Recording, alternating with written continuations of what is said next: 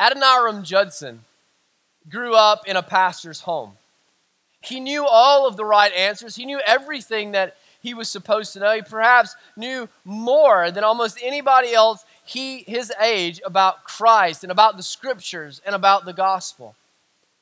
But as Adoniram went to college, he went to Brown University, and while he was at Brown University, he fell in with a group of skeptics that had the same kinds of doubts and the same kind of cynicism that he found in his own heart. And as he was with this group over the course of a couple of years, he becomes a convinced and a resolved atheist, an unbeliever. Not sure with what to do with his life, though, and knowing the family business is the ministry, Adoniram applies to seminary and receives a special exemption so that he can study uh, to be a, a, a study in the seminary where they train pastors, even though he is not a Christian. And it's while he's there it's while he's there that the Lord uses some circumstances in his life to change his life forever, to open up the floor of heaven and give him a glimpse at who God really is and what Christ has really done. And he was saved. Not long after his salvation, he began to feel the Lord drawing his heart to India and that he would spend the rest of his life on mission for the Lord in India. And so, as a young man, he begins to prepare and he meets a young lady named Nancy and he, he wants to marry her. And his whole heart and his whole intention is that he's going to marry Nancy and he's going to move as a young married couple to India to never return back to the United States where he will reach the heathen. To ask for Nancy's hand in marriage he writes her dad a letter. He writes her dad a letter to explain to him the full gravity of what he would be agreeing to if he granted his daughter's hand in marriage. This is what he wrote I have now to ask whether you can consent to part with your daughter early next spring to see her no more in this world. Whether you can consent to her departure and her subjection to the hardships and sufferings of a missionary life whether you can consent to her exposure to the dangers of the ocean, to the fatal influence of the southern climate of India, to every kind of want and distress, to degradation, insult, persecution, and perhaps a violent death. Can you consent to all of this for the sake of him who left his heavenly home and died for her and for you? For the sake of perishing, immortal souls, for the sake of Zion and the glory of God? Can you consent to all of this in hope of soon meeting your daughter in the world of glory with the crown of righteousness, brightened with the acclamations of praise, which shall redound to her Savior from heathen saved through her means from eternal woe to despair? Oh, dads, can you imagine receiving a letter such as that one? The hand of your little girl? They married on February the 5th, 1812, and they departed from India on February the 19th, and she did die in India.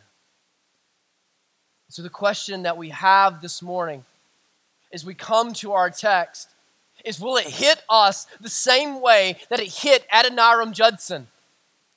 See, Judson is just one in a lineage among Christian, in our Christian heritage of, of missionaries that have abandoned this life and abandoned this treasure and even abandoned this land that they might go and proclaim the glory of God in obscurity where nobody would even know they were there. And it's all born from this morning's text. It's all born from what Christ will say to us today. And so if you don't feel the weight that way, if you don't feel it sitting on your soul, if you don't feel it prompting you and puncturing you and piercing you, pray that the Lord would miraculous open, miraculously open your eyes. Come and repent of your apathy. May the Lord use this text in our lives and in the life of our church the same way that He has used it in so many missionaries gone before us. With that said, would you turn with me now to your Bibles in Matthew chapter 28? Matthew chapter 28. When you get there, if you would stand with me as we prepare to read God's word together. We'll begin in verse 16 and we will read to the very end of the book. Now the eleven disciples went to Galilee, to the mountain to which Jesus had directed them. And when they saw him, they worshipped him, but some doubted. And Jesus came and said to them, All authority in heaven and on earth has been given to me. Go therefore and make disciples of all nations, baptizing them in the name of the Father and of the Son and of the Holy Spirit, teaching them to observe all that I have commanded you. And behold, I am with you always to the end of the age. May God bless the reading and the preaching of his word. You may be seated. In Matthew chapter 26, verse 32, Jesus had told his disciples what was to take place. He had told his disciples that he was headed and he was to die, but that after his death, he was going to raise, and once raised, they should prepare to meet him in Galilee. Galilee had been the center of his ministry, and that they should expect to see him there and to meet him there. J- Jesus, after the resurrection, sends a calendar reminder via angel, right? He gets an iCalendar update, an iCalendar alert, and he goes and he finds these female disciples that have come to consecrate the body of Christ, and they were, he reminds them, hey, go get, round up all of the disciples, go get all of the disciples and send them to Galilee, for Jesus has risen, and Jesus will meet them there. Now, they, they hurry off and they go on their way, and where we arrive here this morning is at that very scene that Jesus has arrived before his disciples in Galilee. The risen Christ, there they are, his disciples that had abandoned him and betrayed him and denied him. And there they are in the presence of their leader, in the presence of their Savior, in the presence of their Lord. And so, like a general with his troops, Jesus has his stunned and shocked disciples gathered all around him, and he then begins to give them their marching orders, to give them their mission, to show and to explain to them what it is that they were to spend the rest of their lives doing, what they were to do so that the church might be established and the church might be perpetuated and the church might be expanded, and with it the glory of the Lord Jesus himself. So, what I want us to see this morning are two pillars of the Great Commission. This week, we're going to kind of zone out and really try to look at the big picture. And then next week, we're going to go and, and really kind of get into the weeds a little bit and see some of the specifics about what Christ has said. So, I want us to see these, these two pillars of the Great Commission that, that Jesus has sent us in his power and that Jesus has sent us on his mission. First, let's see that Jesus' disciples are sent in Jesus' power. Jesus' disciples are sent in Jesus' power. If you'll think about these final words that Jesus gives, he bookends it very uniquely. He bookends it in a, in a way that, that punctuates his power as God, his power as the resurrected Christ, his authority as the Lord and Savior himself. He's using and calling on his messianic position and his messianic authority to now give to his disciples the mission that is at hand. So he gives us these, these two anchor points in the resurrection, and he bookends the commissioning of his disciples that way. First, he says, all authority has been given to me. That is, I have consolidated all of the authority in the creation, all of the authority of the cosmos, all of the authority of worlds seen and unseen unto myself. They are all subject to me. Secondly, he says, Not only have I consolidated all of the authority in the world unto myself, but I am going to be ever present with you wherever you go. I am with you always, even unto the end of the age. And he's given these to his disciples because he knows what lies ahead. He knows the hardships that are coming. He knows the tears that will be cried. He knows the pain that will be endured. He knows the suffering that will knock on their door. He knows the loneliness is going to be real. He knows that hardship is going to be real. And so he's there and in a world that is going to be blowing them back and forth and blowing them to and fro. He holds them down with these anchor points, these anchor points of his authority and his presence. So, the first anchor point he explains is that Jesus gives his disciples, that is, Jesus gives us his authority. All authority in heaven and on earth has been given to me, it says in verse 18. And what you need to realize is that this is against the backdrop of the resurrection. This is against the backdrop of the resurrection. I, called both of these very specifically and very intentionally anchor points in the resurrection. That is, that in the life of the disciples, in the life of the Christian, whenever we feel ourselves being blown back and forth, whenever we feel ourselves becoming unstable and unsteady, it's the resurrection that steadies us again. It's the resurrection that stabilizes us. And in the very commission that Jesus gives, he has this in his mind. So when he says this, I want you to think about if there is any proof that you are not in the chief authority over your life, if there is any proof that you are not the chief authority in your family, if there is any proof that you are not the chief authority over your own destiny, it's that you're going to die. You're going to die. Every one of us in this room, without a shadow of a doubt, will certainly at some point, some of us younger, some of us older, some of us weller, uh, well, and some of us sicker. We are all going to come to the end of our life. And when we come to the end of our lives, there is going to come a point in which we die. We're going to return to the dust of the earth, and there is not a single thing that one of us can do to stop it. We can take Botox and we can look younger when we get there. We can have, we can eat right, and we might be a little bit older by five or six years. We can run a lot, and we might get there a decade later. But sure as the world, when it comes to the end of this life, we're going to end. Our life is going to end. That is the great authority that reigns over every one of us. That is the great power that uh, reigns over all of us. And it reminds us in our mortality that we have very little control over what happens to us. We have very little control over where what we end up accomplishing and what we end up doing because, because, because ultimately, no matter if we're rich or poor, no matter if we're tall or short, no matter if we're strong or weak, no matter if we can run or if we're a paraplegic, we will die we will die. Except for Christ. Except for Christ. Christ is the one who died. Christ is the one who was placed in the belly of the earth and then by the very power that resides within himself was raised. And by controlling that which is least able to be controlled in all of the cosmos, death, sin, Jesus demonstrates that there is no circumstance beyond his control. There is no power beyond his authority. There is nothing that is reigning over him, able to stop him, able to end him, able to bring his reign to a close. By overcoming life's greatest threat, he shows that he has consolidated the authority of the cosmos unto himself, slaying the ruler of this world. But this means something for us right now. This means something for us right now. This means that right now, if death can't stop Jesus, if Jesus is an authority over your grave, he is certainly an, author- an authority over the Soviet military and over the North Korean nuclear program. He is in authority over the Dow Jones and over the 2020 election. He is an authority over President Obama, President Trump, and President whomever.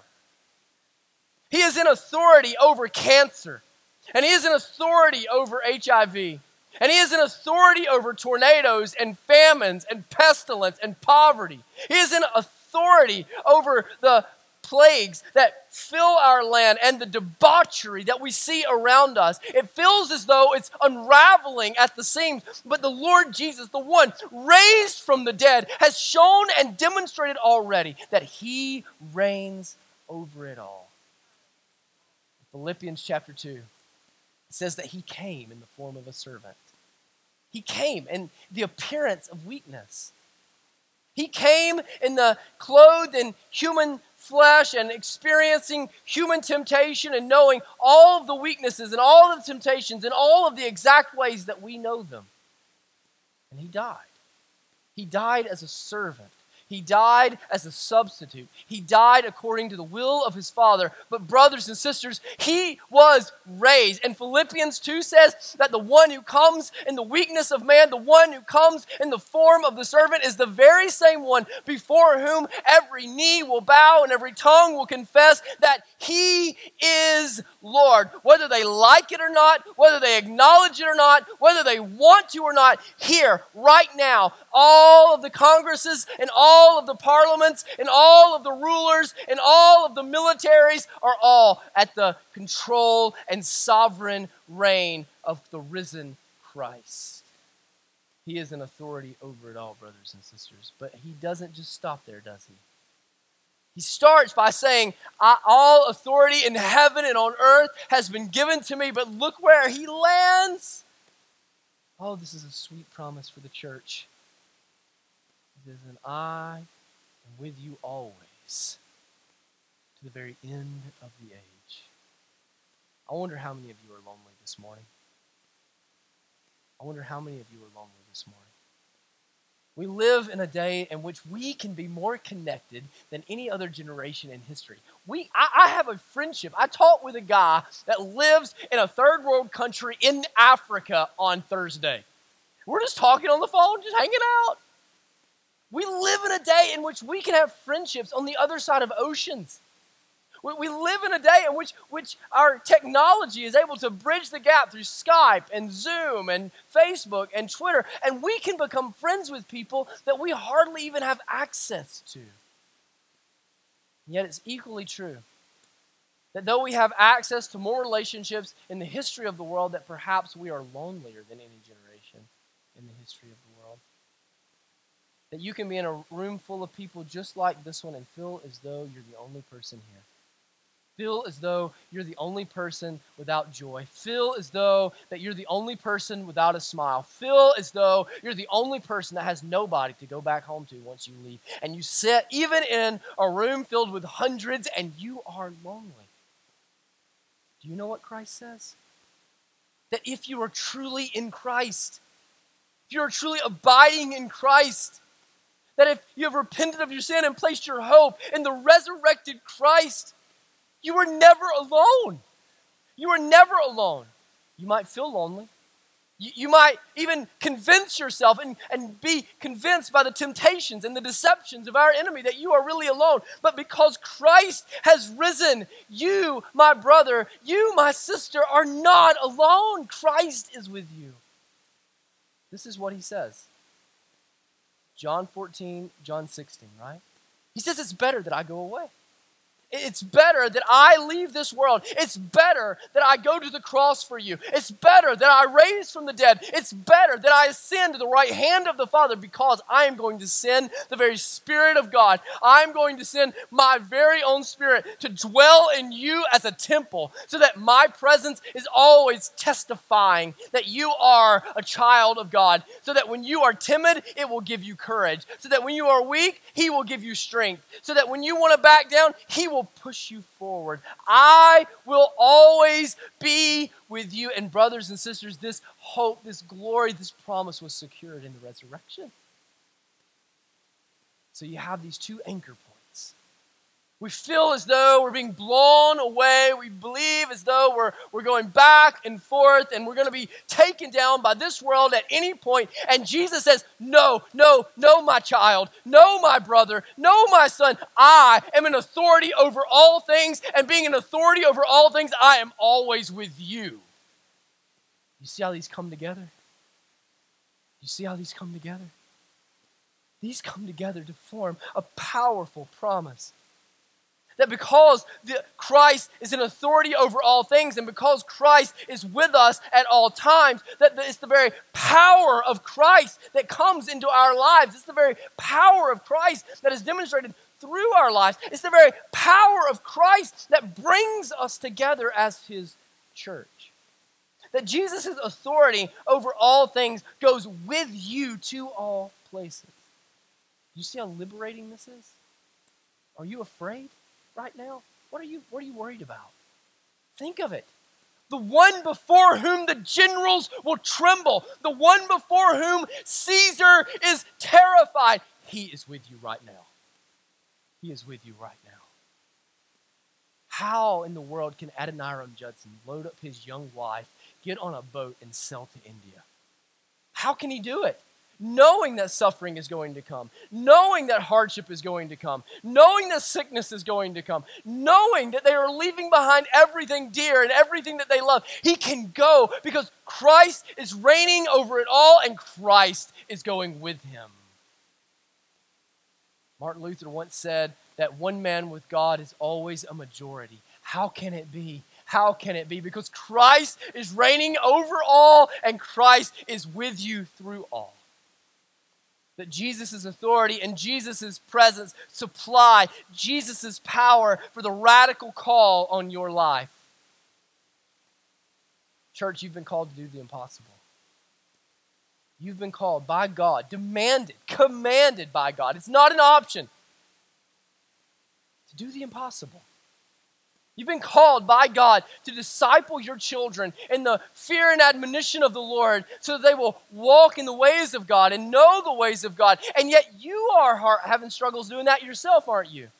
Everything in this world is pulling them in every direction. You have sex and materialism, you have peer pressure, and it's all trying to pull your children, catch the eye of your child, and pull them off the course that you know the Lord has instructed you and called you to bring them down. How? How will you ever succeed? How will you ever be able to do such an impossible task as that?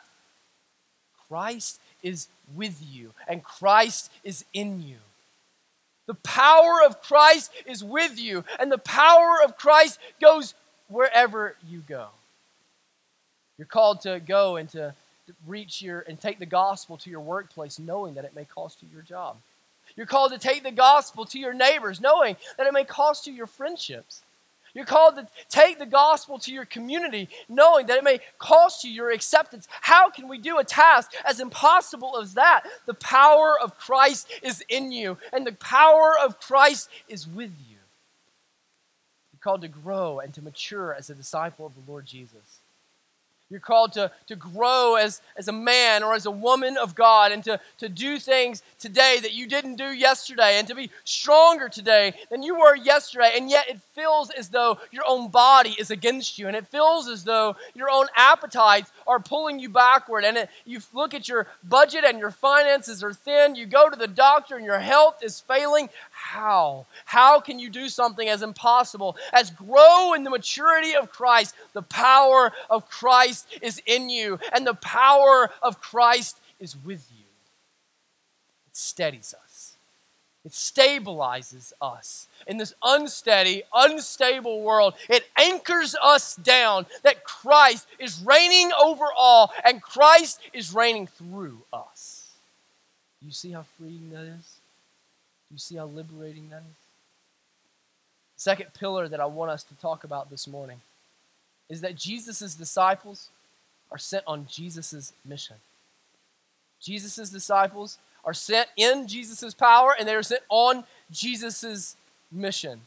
He says there, go, verse 19, go therefore and make disciples of all nations. Go therefore and make disciples of all nations. A, a, helpful tip when you're studying the Bible, whenever you see the word therefore, is to ask, why is therefore, what is therefore, therefore? What, what is therefore, th- therefore is always pointing you to something. It's pointing you back to what's just been said. What has he just said? He's just said, all authority is in heaven and on earth is, is mine. All of it is consolidated in me. So go. So go. I am reigning over it all. I am supreme in authority. So you go to the very end edges of the earth. I am reigning over it all. So you baptize them in my name. I, I am in authority. So you teach them. You teach them not by your own authority, not by your own ingenuity, not by your own intellect. You teach them by my authority. I am sending you, but I am not sending you in your own good name, and I am not sending you with your own good ideas. I am sending you in my authority. The way that the English translation is is a little bit wooden. It's a little bit difficult to to, trans, to, to, to interpret. It looks like there's two verbs in verse 18, doesn't it? Like when, verse 19. When we read it, it says go. So that looks like an imperative verb, right? Like you go, therefore, and then a second one there, you make disciples of all nations. But it's really just one. There's really just one. Go is supposed to be going. Go, it's the present participle. As you go. Make disciples. Make disciples. That is the singular call on the disciples' life. That is the singular call on the in the mission that Jesus has given us. What he's essentially saying is as you go, make disciples. As you baptize, make disciples. As you teach, make disciples. Whatever you do, wherever you go, as you live out the call that I've put on your life, as you live under my authority and with my presence, you go and you make disciples. That is, if you think about, to take up the very mantle of Christ Himself, to take on for you Jesus' mission. You remember back in Matthew chapter 4, Jesus begins to call his first disciples, right? Jesus begins to call his first disciples. And do you remember the call that he gives to them? He says, Follow me, and I will make you fishers of men. Follow me, and I will make you fishers of men. That is, they didn't come to Jesus ready made, all right? If you've been keeping up with us at all in Matthew, you know, Jesus' disciples did not come ready made. They didn't really even understand who Jesus was until after Jesus has already raised from the dead. Jesus is constantly living his life with them and repeating himself to them and calming them down and pushing them forward and encouraging them and, and humbling them and going throughout all the towns of Galilee, all the way into Jerusalem, all the way down the Via Dolorosa, and he is still, he is still there, and he is ministering to his disciples. That Jesus took the last three and a half years of his life. This can't be lost on us. Jesus took the last three and a half years of his life, the entirety of his ministry on earth, and he basically gave it to 11 men. 11 men. 11 men that went everywhere that he taught, 11 men that shared meals with him around the fire at night, 11 men that he, he shared secrets and stories and laughs, 11 men that were with Jesus everywhere that Jesus went and did everything that Jesus did. And the whole purpose was that they came to Jesus as one thing, and he intended for them to depart quite another. That they came to him as raw materials, but he said, That's okay. Leave your nets, Leave your boot, leave, leave your boats, leave your tax booth. You come follow me, I will do the making. I will make you into something that you are not. I will make you into a fisher of men. That is, he began three years earlier preparing them for this moment. He began three years earlier, preparing them to take and inherit his mission, to begin an unstoppable work that is still going on today to disciple them in the way that they should make disciples, to teach them in the way that they should teach, to lead them in the way that they should lead others, so that ultimately they would be deployed, sent out to the reaches of the known world so that more people could know the good news about Christ, could know that Jesus had come and the Spirit was available to them, so that more people could be transformed into the image of Christ Himself. So, so what we can say is, is that them becoming a disciple was for the purpose of them making disciples. In fact, if they at this point would have said, you know what, Jesus, we're out, none of us would have said they were apostles. None of us would have still said they were disciples. No, we would have said they must not have actually believed. They not, must not have actually trusted Jesus. They must not have actually believed that his mission was worthwhile and valuable. They must not have taken his teachings to heart. No, they, they, we can see that Jesus was pouring into them, and Jesus was investing in them, and Jesus was teaching them so that he might deploy them. Making disciples is about being disciples, brothers and sisters. Making disciples is about being disciples. You can't avoid making disciples if you are a disciple. Because the reason that Christ made you a disciple was so that you could know him and make him known so that you could walk in his ways as a disciple, and so that you could bring as many of those around you with you as you do.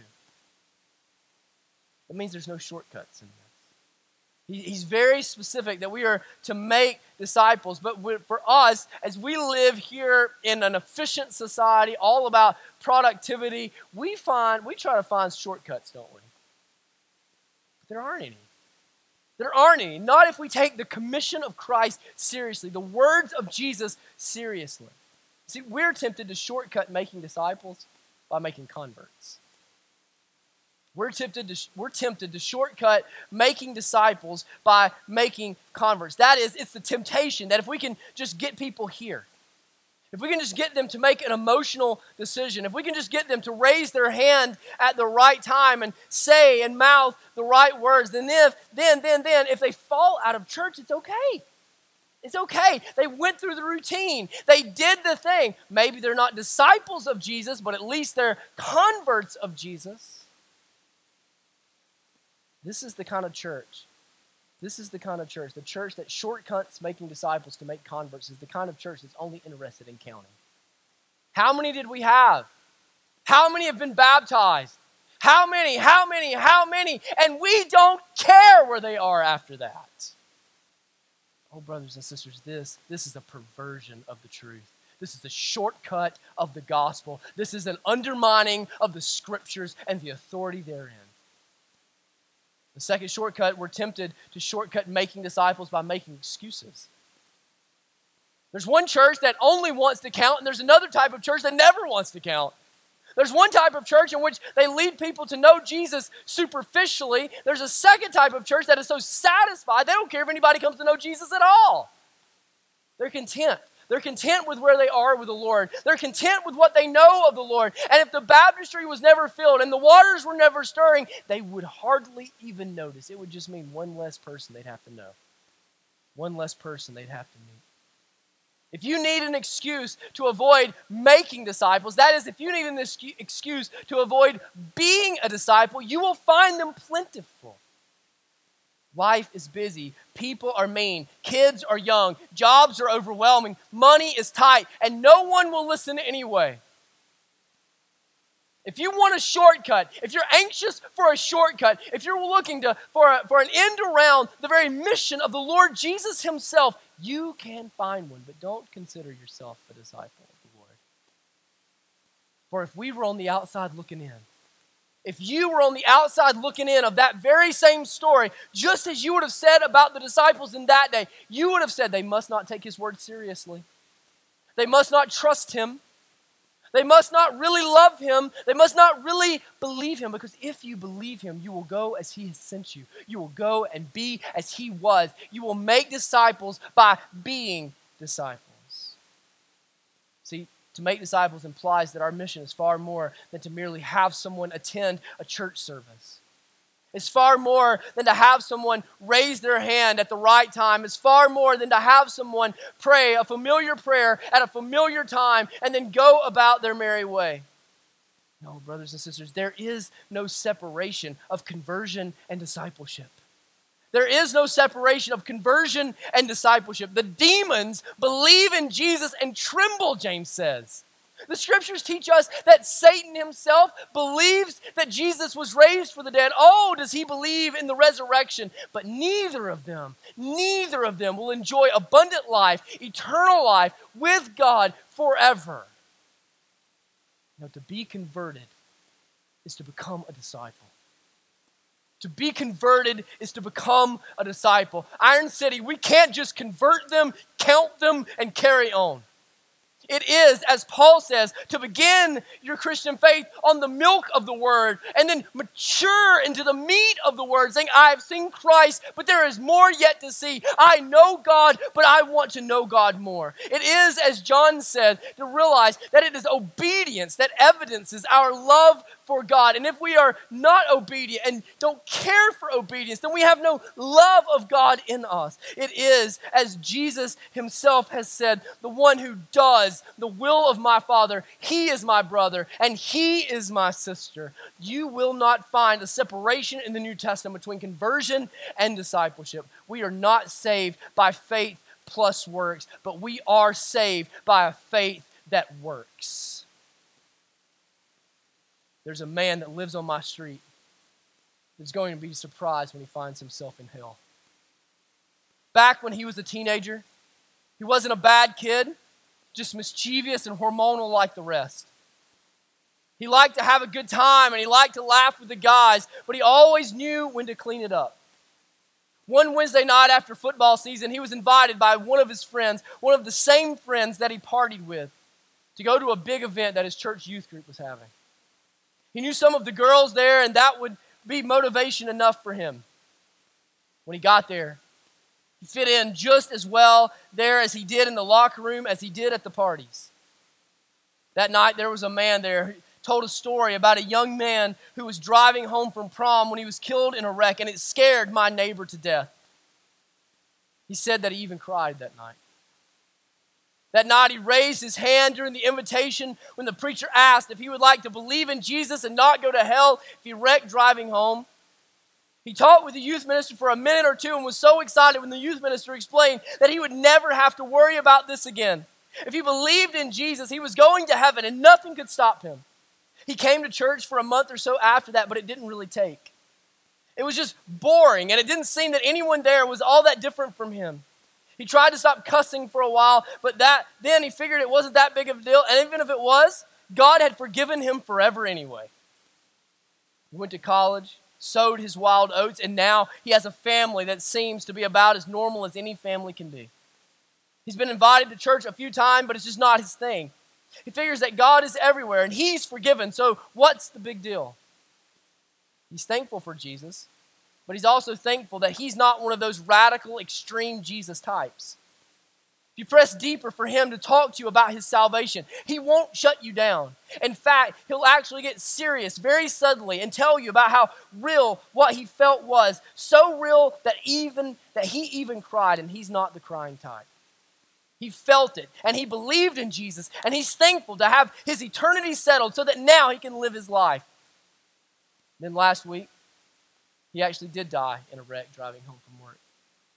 As he stood before the Lord Jesus, he was in an instant terrified and realized that the gates of hell were no la- gates of heaven were no laughing matter. Jesus said to him, "Depart from me, for I never knew you, you worker of lawlessness." He tried best he could to make his case before the Lord. He told Jesus about the night he cried and the night he felt something so strongly and the day he was baptized. He told Jesus what the youth minister had said and now how he had even given a church a shot once. He showed how much time he'd spent with his kids and he, how he always provided well. But Jesus responded Salvation is not by works, but faith. You trusted your tears. You trusted your feelings. You trusted your baptism. You trusted your actions, but you never actually trusted me. Where in your life can we find faith? Where in your life is the evidence of your love for me? Where in your life did you live as though I was your Lord and your treasure and your hope? You don't even know me, and I don't know you you believe in me with as much faith as hell. I know it's a shock to you, but you are not my disciple. Depart from me. Brothers and sisters, is this story true? Is this story true?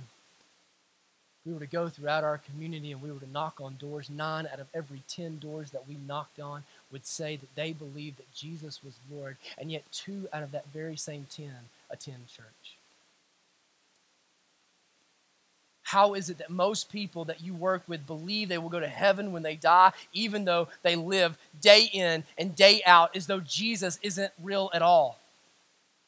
They are under the delusion under the delusion that you can be converted without being a disciple. They have been confused by our Christian marketing and confused by our Christian cliches. And, brothers and sisters, it is sending our community to hell. It is sending our children to hell. It is sending our families to hell.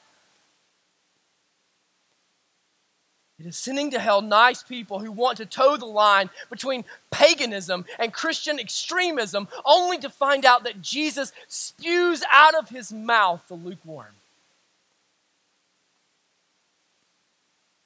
We must be disciples, and we must make disciples.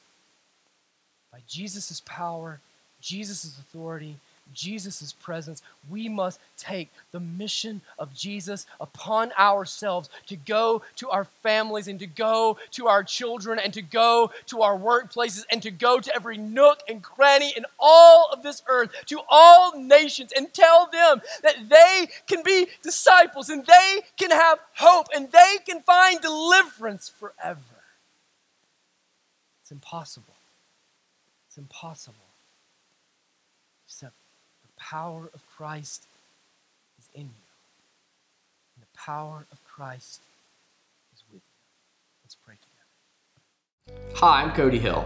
I'm the lead pastor here at Iron City. Thank you so much for connecting with us online. I hope in the days ahead that we'll have an opportunity to connect with you in person. On our website, ironcity.org, you'll see a number of different opportunities that you have to connect with our church and opportunities that we're seeking to engage our community and minister to our church family. I'd like to especially invite you to come and be a part of one of our connection groups that meet at 9 o'clock immediately preceding our Sunday morning worship service. You'll find that we're not a perfect church, but we are a passionate church. We take following Jesus very seriously, but we try not to take ourselves too seriously.